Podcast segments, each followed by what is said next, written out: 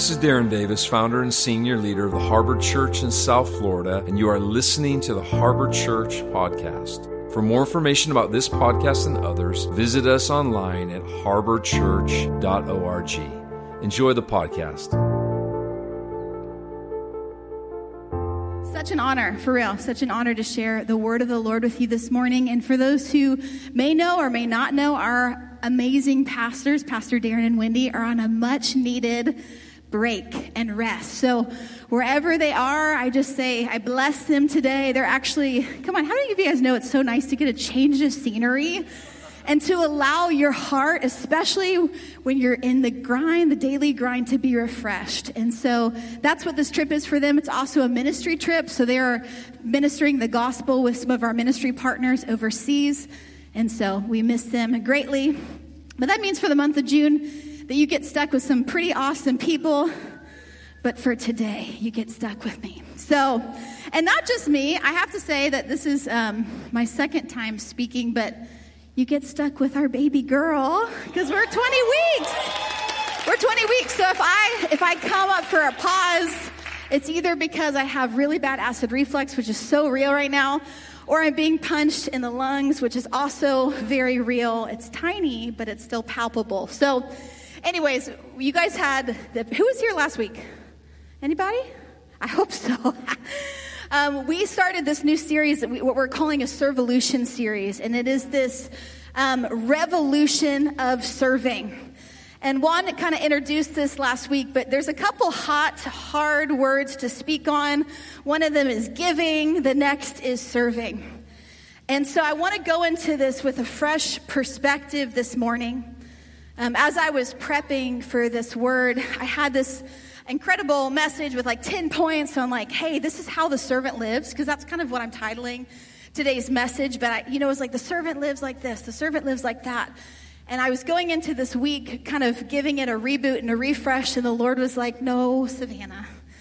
Like, we're actually not going to share on that this morning. Like, we're going to keep it simple. And He asked me to kind of dial it back a layer.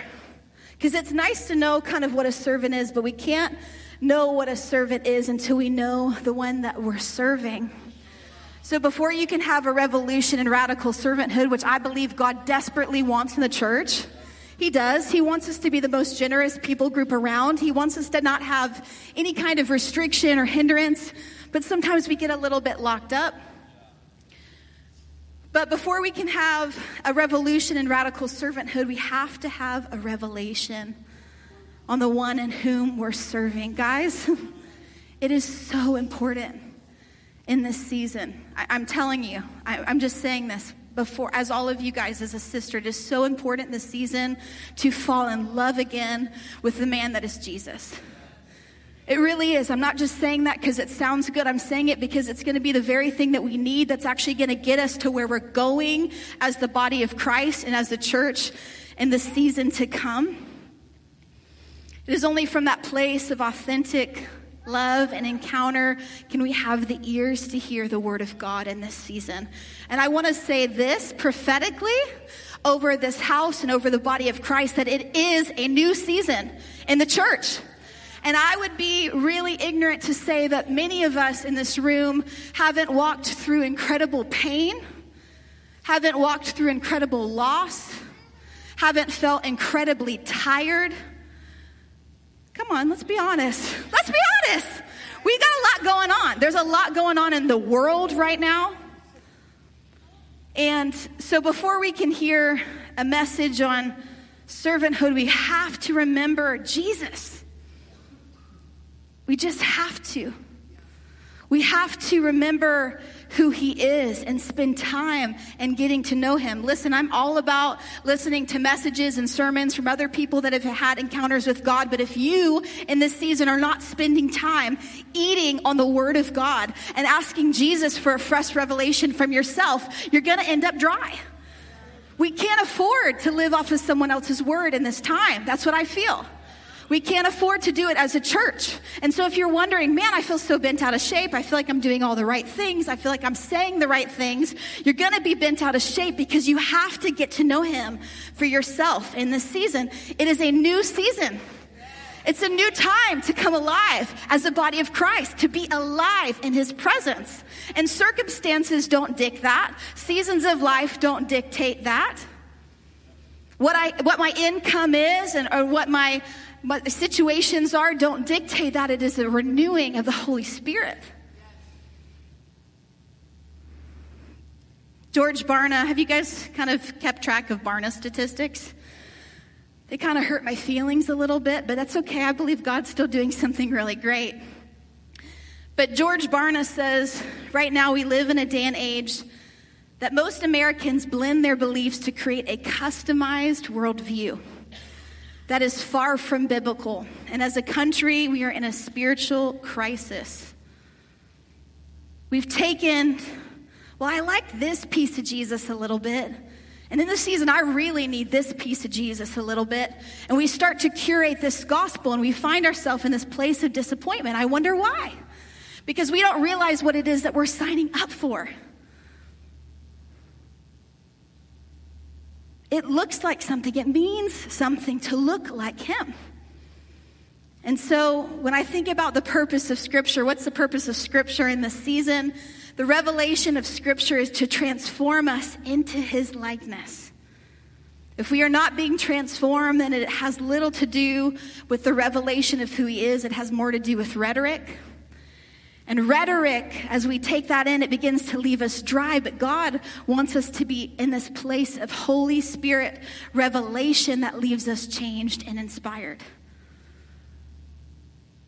So, I'm not trying to be cruel this morning, but I can I be really honest? I'm, I might be a little honest this morning because there's a reason why Jesus says in Matthew 7 13 through 14, enter through that narrow gate. He talks about this gate that's wide and there's so many people going down it, but that's a way to destruction. But there's a small gate, a narrow road that leads to life, but very few find it. Jesus said that, very few. When I think about the word servanthood, and I'm looking at the one who is the ultimate servant, Jesus, which is who we're going to be looking at this morning, I have to think that there is a, a, a, voice in this age that is speaking a different word. There's a voice in this age. The, the enemy is crafty. I don't want to give him too much power. That power has been conquered, but we still give him ears sometimes into our life, and it helps create our own doctrine. At times, there is a voice of the age that we're in now that says something different in regards to servanthood. And there's a reason why Paul says in Ephesians 4:14 so that we may no longer be children tossed to and fro the waves and carried about by every wind of doctrine by human cunning craftiness and deceitful schemes rather speak the truth in love. We are to grow up in every way into him who is what? The head.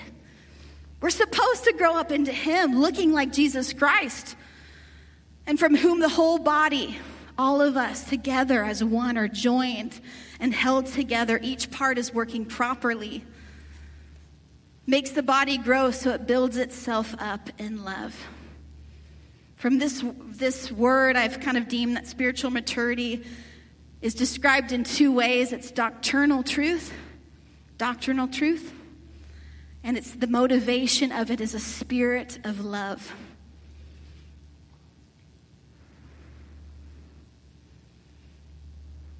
So, the mission of a servant is really simple. In fact, Sonia, I forget where she is. She's in this room somewhere. There she is. Sonia was praying this morning. She was talking about how simple it is to love Jesus because it's so simple. It just requires us to love God and to love people. We make so much about Christianity or about this, about our calling. We become very me centric sometimes in the gospel. And I'm not saying that we don't have these designated callings. I believe that God knew you before you were born.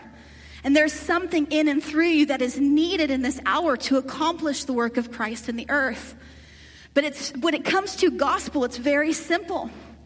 It's to love God first and then from that place, find in ourselves a love that grows strong for other people. It isn't just about who you're going to marry or where you're going to end up or where you're going to move to or what amazing thing you're going to do. I believe that will happen. But it has to first be as simple as being about love.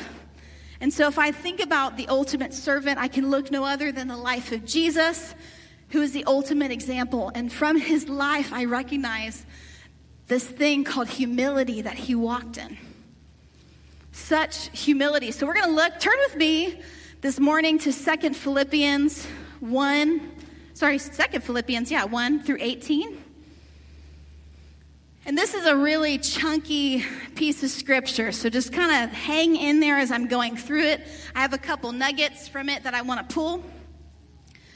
But Paul opens up here and he begins talking about, he opens up with some conditional clauses, these if sta- statements, per se, appealing to Christian experience.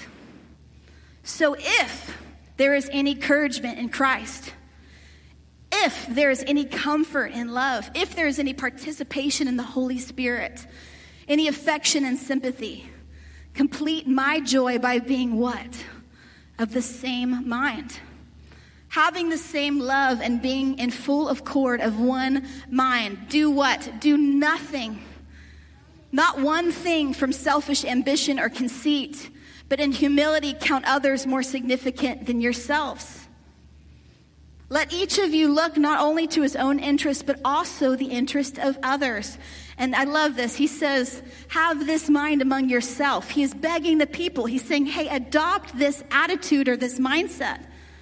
This is coming from the Greek word phroneo, appearing many times throughout this text as Paul's talking to the Philippians. It's to employ one's faculty of thought, to emphasize upon an underlying disposition or attitude. So he's saying, hey, pay attention. Have this mind among yourself, which is yours in Jesus Christ, who, though he was in the form of God, did not count equality with God a thing to be grasped. I want to say this. This is not saying that God and Jesus were not one. But it's saying more, more or less that instead he did not use this to his advantage or exploit his position for his own personal advantage. Instead, he emptied himself by taking the form of a servant. This word servant that Paul uses is called doulos, which is bondservant. It is the lowest of the low. And I will get more into that in a little bit. But being born into the likeness of men and being found in human form, he humbled himself by becoming obedient even into the point of death, even death on the cross. Therefore, God has highly exalted him and bestowed him the name above every name, so that at the name of Jesus, every knee should bow in heaven and on earth, and every tongue should confess that Jesus Christ is Lord to the glory of God the Father. Is it okay if I keep going? Hang in there with me. Therefore, my beloved, you have always obeyed. So now, not only in my presence, but mostly in my absence. Work out your own salvation with fear and trembling. I want to pause here for a second when he says this because what he's not saying is you have to work to gain your salvation. That's not true. Jesus died and he paid for that so that we could walk in that freely. So this isn't a work from a place of striving. More or less, this is a inward working that he is begging them to do like a farmer who toils the soil of his heart with the sensitivity of the Holy Spirit. So work out your own salvation with fear and trembling, with sobriety. With sobriety, check yourself before you wreck yourself, right? For it is God who works in you, both to will and to work for his good pleasure. Do what? Do all things without grumbling or disputing why does he say this? Let's think about the history of where they've come from, right? I can't help but think about the Egyptians who went and saw the goodness of God. God literally led them out of the land. You remember, right? But they became so dissatisfied that they found themselves in this place of non stop wandering because they got lost in their grumbling. They didn't have to be there, but God allowed them to be there that you may be blameless and innocent children of God without blemish in the midst of a crooked and twisted generation, among whom you shine as lights in the world, holding fast to the word of life. He's saying, hold on to that life vest. That word, that Rhema word of God, so that in the day of Christ I may be proud that I did not run and labor in vain. And even if I'm poured out as a drink offering, even if every single thing that I have goes bye bye, even if my own life goes bye bye, I will be glad and rejoice with you all. Likewise, you should be glad and rejoice with me. There's a lot in this in this one particular verse um, of the Bible. So if I had to kind of summarize it, I want to summarize it into my own mission statement, taking out pieces of what Paul said and kind of making it practical for us here as a church in America. Here's what I feel like he's saying to us. As a servant, I know that my life is not my own. And I'm committed to being joined together in the likeness of Christ and mutually with the body of Christ, I am both a slave and a servant. I'll get to where Jesus actually says that later on. But I know I was made in the image of God, and yet with humility, I never use that for my personal gain, but only for His glory. And I'm committed to doing the inner work in partnership with the Holy Spirit to soften the ground of my heart, and I'm choosing to remain innocent of heart not allowing the tension of a moment's pain keep me in an elongated season of disappointment. Instead, I'm holding fast to the Word of God, and just like Jesus, I count it all joy for my life to be poured out. There's a lot of people in the church that have been in an elongated season of disappointment, and a lot of it's really valid. I know because I've walked there myself over the past year. And some of that disappointment, when it lingers too long, can become self inflicted. It can hold us in places of bondage that ultimately Jesus doesn't want us to be in anymore. And so that's why I said at the beginning of this time that it is a new season, because I really believe that God is wanting to bring a fresh word of life to the church, despite her circumstances. Where we're going, we can't go back. We can't look back. I said this at a couple a, a couple Sundays ago. The Lord had given me this dream in November that I'll share briefly again. And in the dream, Harbor was hosting this kind of play and rendition of The Chosen, and we were all getting prepped and working really, really hard in this old log cabin that was very familiar to me. It's one of the only places in my life as a child that has been consistent because we moved around a lot here in South Florida, and and this cabin just has a lot of meaning to me. And in the dream, this cabin burned down, and I was devastated. And I had this moment where I, I just felt like, man, God's taking another thing. Like I can't, I can't deal, Jesus, with you taking another thing. And this lady in the dream comes up to me. She's much older. Her name means butterfly house, house of transformation. But she came up to me in, in November and she said, You're, I'm pregnant and you're going to be pregnant too. And not only will you be pregnant, but you have to look forward. You can't go backwards anymore to what I'm calling you into. There's something on the other side. And so as I as I as I looked back for just a brief second, I saw all the things that were lost, but as I looked forward, I began to see this bridge, and on this bridge there were these people that were covered in white and radiating this like joy and this presence unlike ever before. And there are so many people that were walking together on this mission. God's wanting to do a new thing in the church, but in order to do it, we can no longer look back at old seasons, no matter how beautiful or how miserable they may have been. Yes, they helped get us where we were, but there's a new thing that he's wanting to do. So we have to remember both Paul and Jesus, as they're talking to people, they're, they're going against a cultural spirit, right? Like we have to really read the Bible in the context of which it was written. So both Paul and Jesus are talking about this Roman culture. When they talk about people's mindsets, they're living in a, in a certain time. And the Romans were all about this, you know, military and political institutions and social institutions. They were conquerors and they spread their language and their culture throughout all the land. And this culture started to even leak within the church. We see this when the mother of Mary and John is looking at Jesus, or sorry, James and John. And she's like, which son, which son God is going to sit on your right and which son's God's going to sit on your left? We see this with the disciples when they're arguing about who's going to be with Jesus. And Jesus looks at them, Matthew 20, 25 through 28. And he called them and he said to them, You know that the rulers of the Gentiles lord it over them with great authority. It shall not be so among you. But whoever would be great among you must be a what? Servant. And whoever would be first among you must be a what? Slave. Even as the Son of Man came not to be served, but to serve and to give his life as a ransom for many. And so, if I'm pulling the context there, there's two words that are used doulos and diakonos. There's this concept that Jesus is presenting of not just one version of servanthood, but dual servanthood, essentially. Double, double servanthood. Doulos, which is used over 125 words.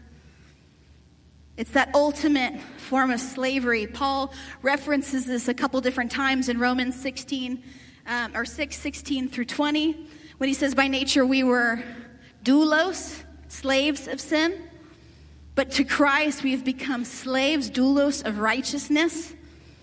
Paul described himself as a doulos to Jesus. He also talks about himself later in 2 Corinthians as a doulos to the people of God, not because they mastered him, but because he was called by the Lord to serve those people. And Jesus, of course, is a perfect example of this as Paul describes him in Philippians 2, 2, or 2 7 as his position of a doulos, laying aside his personal interests to carry out the will of the Father. Doulos, this word, it begins to emphasize whom we belong to. And this is not an oppressive word. Actually, if you really understand the Father, it is the most freeing place to be. But it's a recognition that I don't get to make independent choices with my life because my life is actually not fully my own. And then you see the word diakonos, this servant, someone who carries out a task that's beneficial to someone else. We see Paul call himself a diakonos of God a diakonos of the new covenant. Jesus promised that the Father would honor any diakonos that follows him. Diakonos even became later on the, the title that we call deacons here in the church in Philippians 1 and Timothy 3 uh, 8. But we see what ultimate discipleship looks like as Jesus himself, this great and glorious King, sat and he washed the feet of his, his disciples. And he did this. I think the thing that's so beautiful about the humility of the Lord is that he did this fully knowing that there was people in that room that would betray him. He knew what was coming. He knew that his life was ending, and yet even still, he came and he displayed servanthood to many. And nothing that happened to Jesus robbed Jesus of who he was or what he was called to do. He knew no matter the outcome or no matter the situation that there was a purpose on his life to fulfill. No offense of a betrayal or no fear of death would stop him from that journey. In the church, when I think of servanthood, sometimes I've noticed within our culture that we've become so reactive to the behavior and the actions of those around us, that we let that steal from us what God is ultimately wanting to do. Right? Well, that person didn't talk to me. Or she gave me a funny look. Or, um, man, they really, it's something super severe. They incredibly hurt my feelings. They trash talked me. And we find ourselves so bent out of shape with the Lord. We lose our mission. We get off call. We do. It's just human nature. It's okay. There's no shame to that. There's no shame to that, but we gotta we gotta toil that soil. We have to remember what's going on on the inside. When I think about servanthood, I actually have to begin to look at the opposite, and this isn't to over glorify the enemy, but there's something about the way that the devil works and the way that he's lived his life. You see Isaiah 14 to, or 12 through 14, Ezekiel 28. We see this as well. This beautiful description of this, this one so majestic that the Lord made, who out of him is displayed all beauty and these instruments and all this fascination. But ultimately, at the inside of his heart, all he wanted to, was to be more than God. He didn't know what sacrifice looked like. He's like, ah, how do I get to the top? And the further he tried to go to the top, the further down he fell. And to this day, he's still trying to do that on the inside of our hearts. We see this in Adam, with Adam and Eve in the garden, right? You remember? Where they, as God said, they were made in our image. But what did, what did the enemy do? He got in there and said, hey, just take this. God doesn't know what he's talking about. Just take a little bite. God wants to keep you from being like him, which is so silly because they already were. They already were like him, but they, he distorted it for their own benefit. We see this with Jesus. You guys remember when he's in that fast? He's in that 40 day fast. He's in this place of vulnerability with the Father. He knows what he's going to be walking into. And we see the devil come in. And he tests Jesus with what he can do or who he was called to be or what he could possess. That's absolutely ridiculous because he is one with the Father. He doesn't need any permission for that, but there was a vulnerability there. God knew what was coming. Jesus knew what was coming. And so he tried to display before him, hey, are you hungry? You want a little bite of bread? Do you want the cities to adore you? Do you want all of this rich wealth and power? Satan strikes when we're vulnerable. He tries to cast doubts on the words of God over our life and over our future. He wants to feed us to feed on our pride and our flesh, and oftentimes he attacks us the most in a place of boredom and pain. And this is why we saw so many people, even people in the church, find some real nasty habits in the midst of COVID. For me, I was going through so much in the, in the last three years that all I would want to do when I went home, and it's not inherently bad, but would just be to binge TV shows. I'm just being honest. Like, oh, I don't want to be here. Life is too serious. Can I just flip on a show and just like, uh, bye bye? I didn't, I didn't spend that time with him like I wanted, he wanted me to.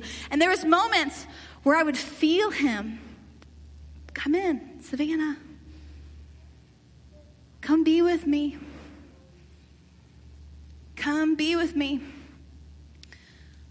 But when culture of the church begins to imitate the culture of this world, we've done ourselves an incredible disservice.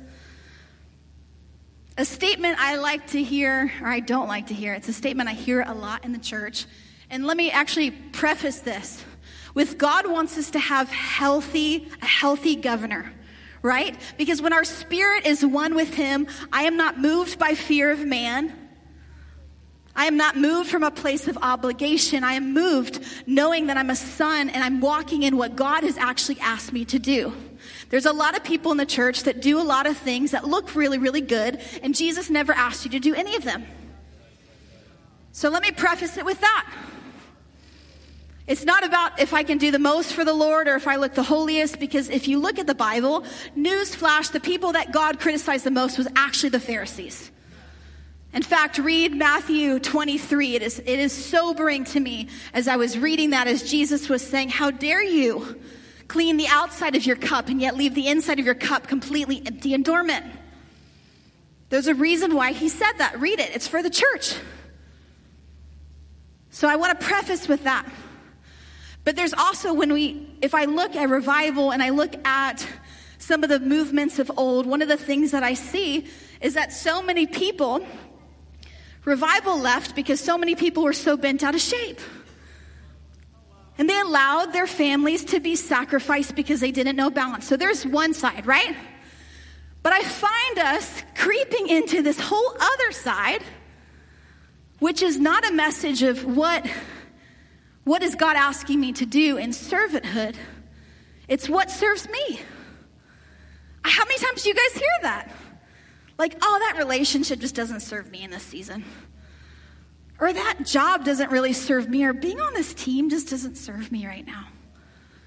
And we've lost our way because we've, we've become hurt or we've experienced disappointment. I've been in the church long enough to see that one of the actual biggest reasons that people have pain on their heart when it comes to the church is because of serving. People didn't, they didn't see me, they didn't recognize me, they used me. You are a governor. The inside of your heart, God placed you with the Holy Spirit so that you can walk in what He's asked you to do. And if you do not feel grace in, in the thing that you're doing, it may be because you're doing the wrong thing. But regardless, God is asking you to do something in this season, even if it's as simple as just being with Him. So, life by the Spirit, it's what we need to have. Galatians 5 13 through 26, Paul talks about this. You, my brothers and sisters, you are called to be free. What? He asked me to be a slave. Yes, but that slave, that servanthood is the ultimate form of freedom because I'm no longer controlled by anyone and I have a living spirit on the inside of me. But we do not use our freedom to indulge in our flesh. There's a lot of grace culture Sorry, another aside. I've seen it where it's like, oh, God doesn't care. Or like, it's okay. I can just like totally, no, it's fine. He's to forgive me.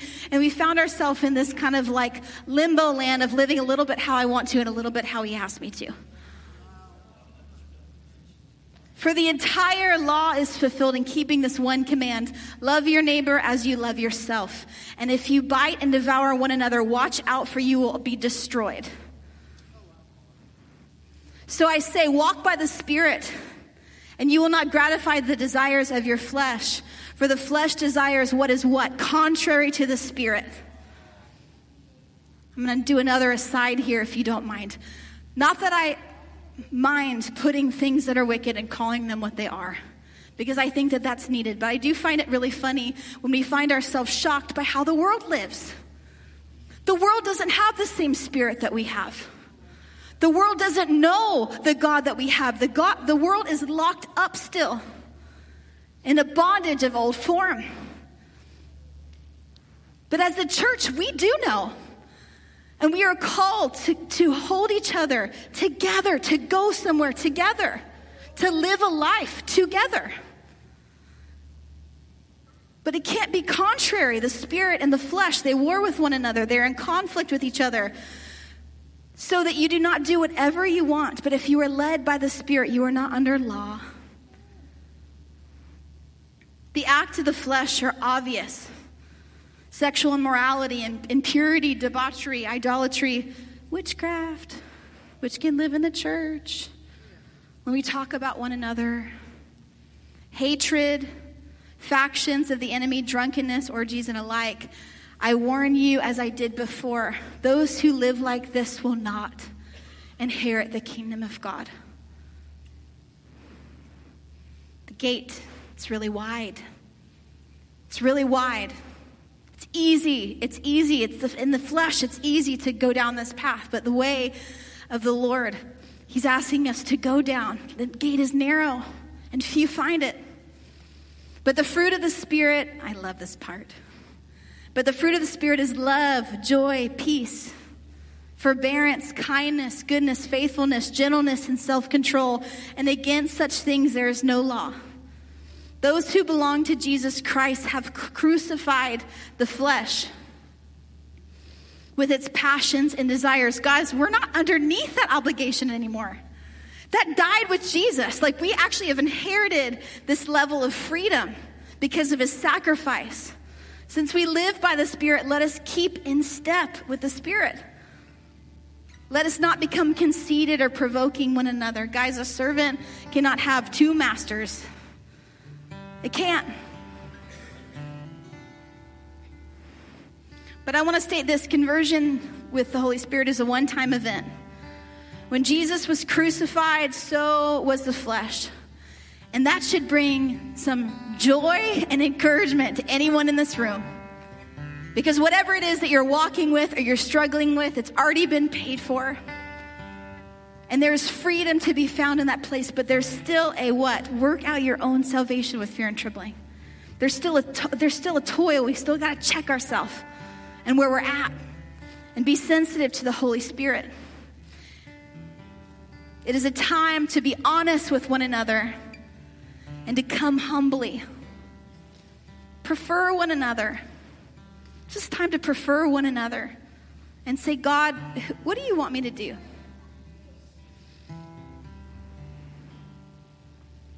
In order to serve, there is a sacrifice at times that's required. I'm not saying that servanthood is always easy, though I think God gives grace sometimes to where He's calling us, but just like Jesus, there's a sacrifice at times required.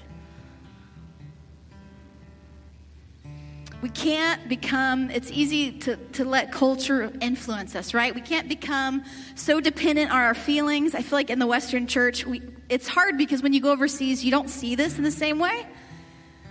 But in the Western church, we've become so dependent on our feelings that we allow those feelings to be more of a compass than the truth that we're supposed to know on the inside. It's time to know the Word of God. It's time to know, to let our spirits become refreshed with His presence. And he doesn't want us to work out of old habits because there's sometimes this, this niche about talking about servanthood that's like, oh, okay, good sir. Like, okay, let me work it up. Let me muster it up. Like, no, you're missing it. If you hear me saying that, you are missing it. And in the same respect, if you think that I'm just saying, hey, you know, God doesn't need you in this season, like, you're also missing it. Because there's a call, there is a world that needs to know this God man and they have to know it by us actually living a lifestyle that looks different.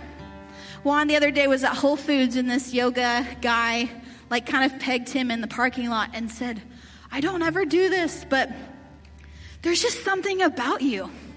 He's like, I just see this light radiating all over you. And he's like, You have some like, what did he word? He used the word, it was like good mojo or something. And he's like, Would you come to my, my studio? And he's like, I'm not trying to get you to come. It's not because of that. He's like, But there's just something about you that I just really like. It's because we look different. There's a calling for us as a church to look different, to have different habits, to feast on different things, to operate in a different way. There's a lot of people in the world that are operating from a place of orphanhood. And there's a lot of people, unfortunately, in the church that are operating the same way. Guys, we are free. We're called to be free.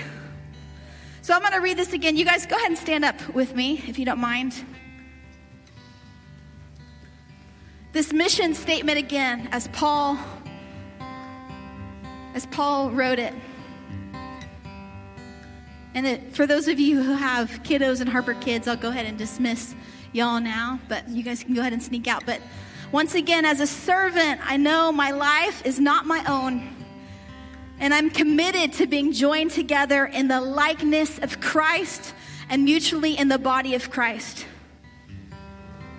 I'm freely both a slave and a servant. I'm freely both. And I know I was made in the image of God, and yet with humility, I never use it for my personal gain, but for His glory. And I'm committed to do the inner work with partnership of the Holy Spirit to soften the ground of my heart. And I'm choosing to remain innocent of heart, not allowing the tensions of a moment's pain to keep me in a elongated season of disappointment. Instead, I'm holding fast to the Word of God, just like Jesus, to count it all joy for my life to be poured out. I want you to close your eyes for a moment. There's certain people in this room that have maybe you resonate with that feeling of just being in an elongated season of disappointment. And I'm here to encourage you as a sister and say that there is freedom because we're in a new season. There's a chapter that has been turned. God is wanting to meet you in a refreshing and a powerful way. He's wanting to meet you beyond what you've known. Some of you guys have grown up in the church and have heard the same Bible stories over and over again. You more or less say that you know the Father, but God is wanting to know you again. He's wanting to know you and for you to see Him rightly. And then there's people that genuinely you, you just want. You're like, man, I just want to know Him, and I'm trying my best, but I'm just tripping over everything in life right now. Maybe it's addiction, maybe it's a habit that you've let in. God is wanting to give you freedom this morning. That's what I feel. Freedom this morning because you are not a slave, you are a son. But you are a son that's called to constant, um, what's the word I'm looking for? Thank you. Consecrate. He's wanting you to consecrate your heart again. So, Jesus, I just pray over every single heart and life in this room. God, I just thank you that you've called us to live freely, but you've called us to live as a servant of the Lord. And that being a servant means that we get to look like you. And what a privilege it is, Papa, to look like you. Jesus, we say right now, with everything on the inside of our heart, God, we want to look like you look. We want to say what you say. God, we want to hear how you hear. It's not enough, Jesus, to live off of this, this manna of all season. God, you're calling us as a whole house, as a whole collective, as the body of Christ to eat off of the bread of a new season, the bread of a new word. And so, God, I just ask that there would just be a new level of hunger that would just begin to be built up in the hearts of your people. That's what I felt like I heard the Lord say. It's time to get hungry again. It's time to become thirsty again. If you feel like you've lost your way, it is time to spend time with Him again. And so, Jesus, we just ask for a fresh outpouring of your Spirit. And I know there's no preferential treatment to the harbor, but God, as the, a lady in this house, I ask that you would start with us, God, in this city. That you would make us so hungry that there would be a river of life that begins to pour out of this place. God, I pray against the fear of man. There's been fear of man, that's what I felt, that's been trying to keep a lot of people locked up. God wants freedom because joy looks like something and life looks like something.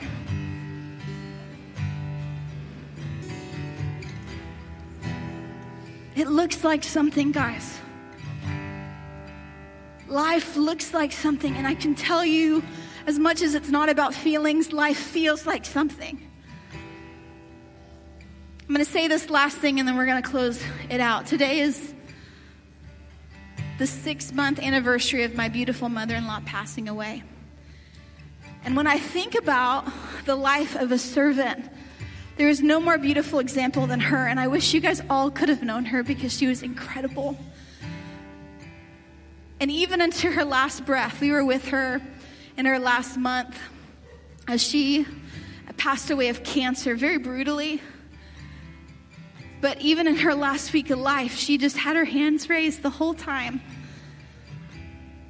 And would remind us, even in the midst of her own pain, of the beauty of God and how happy she was to see Him.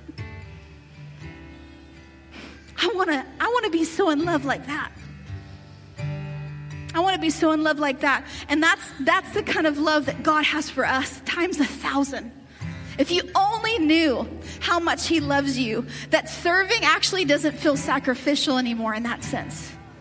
Because when you're taken by love, when there's this thing of love that begins to come off, you can't help but help people. You can't help but love people.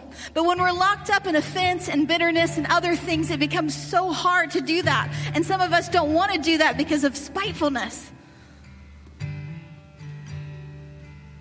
Because I don't want to give to that ministry, or I don't want to give to that thing, or I don't need to give my time to that person. That person's a joke. But you've lost the thing. It's not about that person, it's always been about him. Same thing with our finances, guys. Come on. Do you know I was talking to, i I'm sorry, I told you I'd wrap up and I promise I will, but I was talking to a financial advisor and he said that the church gives from a place of poverty all the time. When, statistically speaking, right now in the church, we give as though we're in a poverty line of 20 grand or, or less. I think that that's the, the poverty line. But he talks about how we're so restricted, even when we're not actually restricted. Guys, it's about him. He wants us to live freely from a place of abundance. It has very little to do with us collecting your money and very much to do with constantly breaking the, the, the what's it called? The, this kind of bondage that's been over the church. I need to remind my soul who the Lord is. And that's with my time and that's with my generosity because nothing owns me but Him. Nothing's supposed to, at least. So, guys, we're going to have time. If you just need to spend time with the Father, this is we're just going to make a place up here for you to be with him a little bit longer. we are technically officially dismissed, but I really do believe that God is wanting to encounter your heart anew. He's wanting to meet you in a fresh way and remind you of who you are and who you belong to. So we're going to make space for that. You guys, thank you so much for coming this morning. We're so happy to have you, but there's space at the front just to be in the presence of God.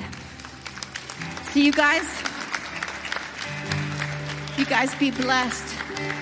For those that need to come be with him, please don't go. There's space here for you to encounter him anew. Love you all. Be blessed.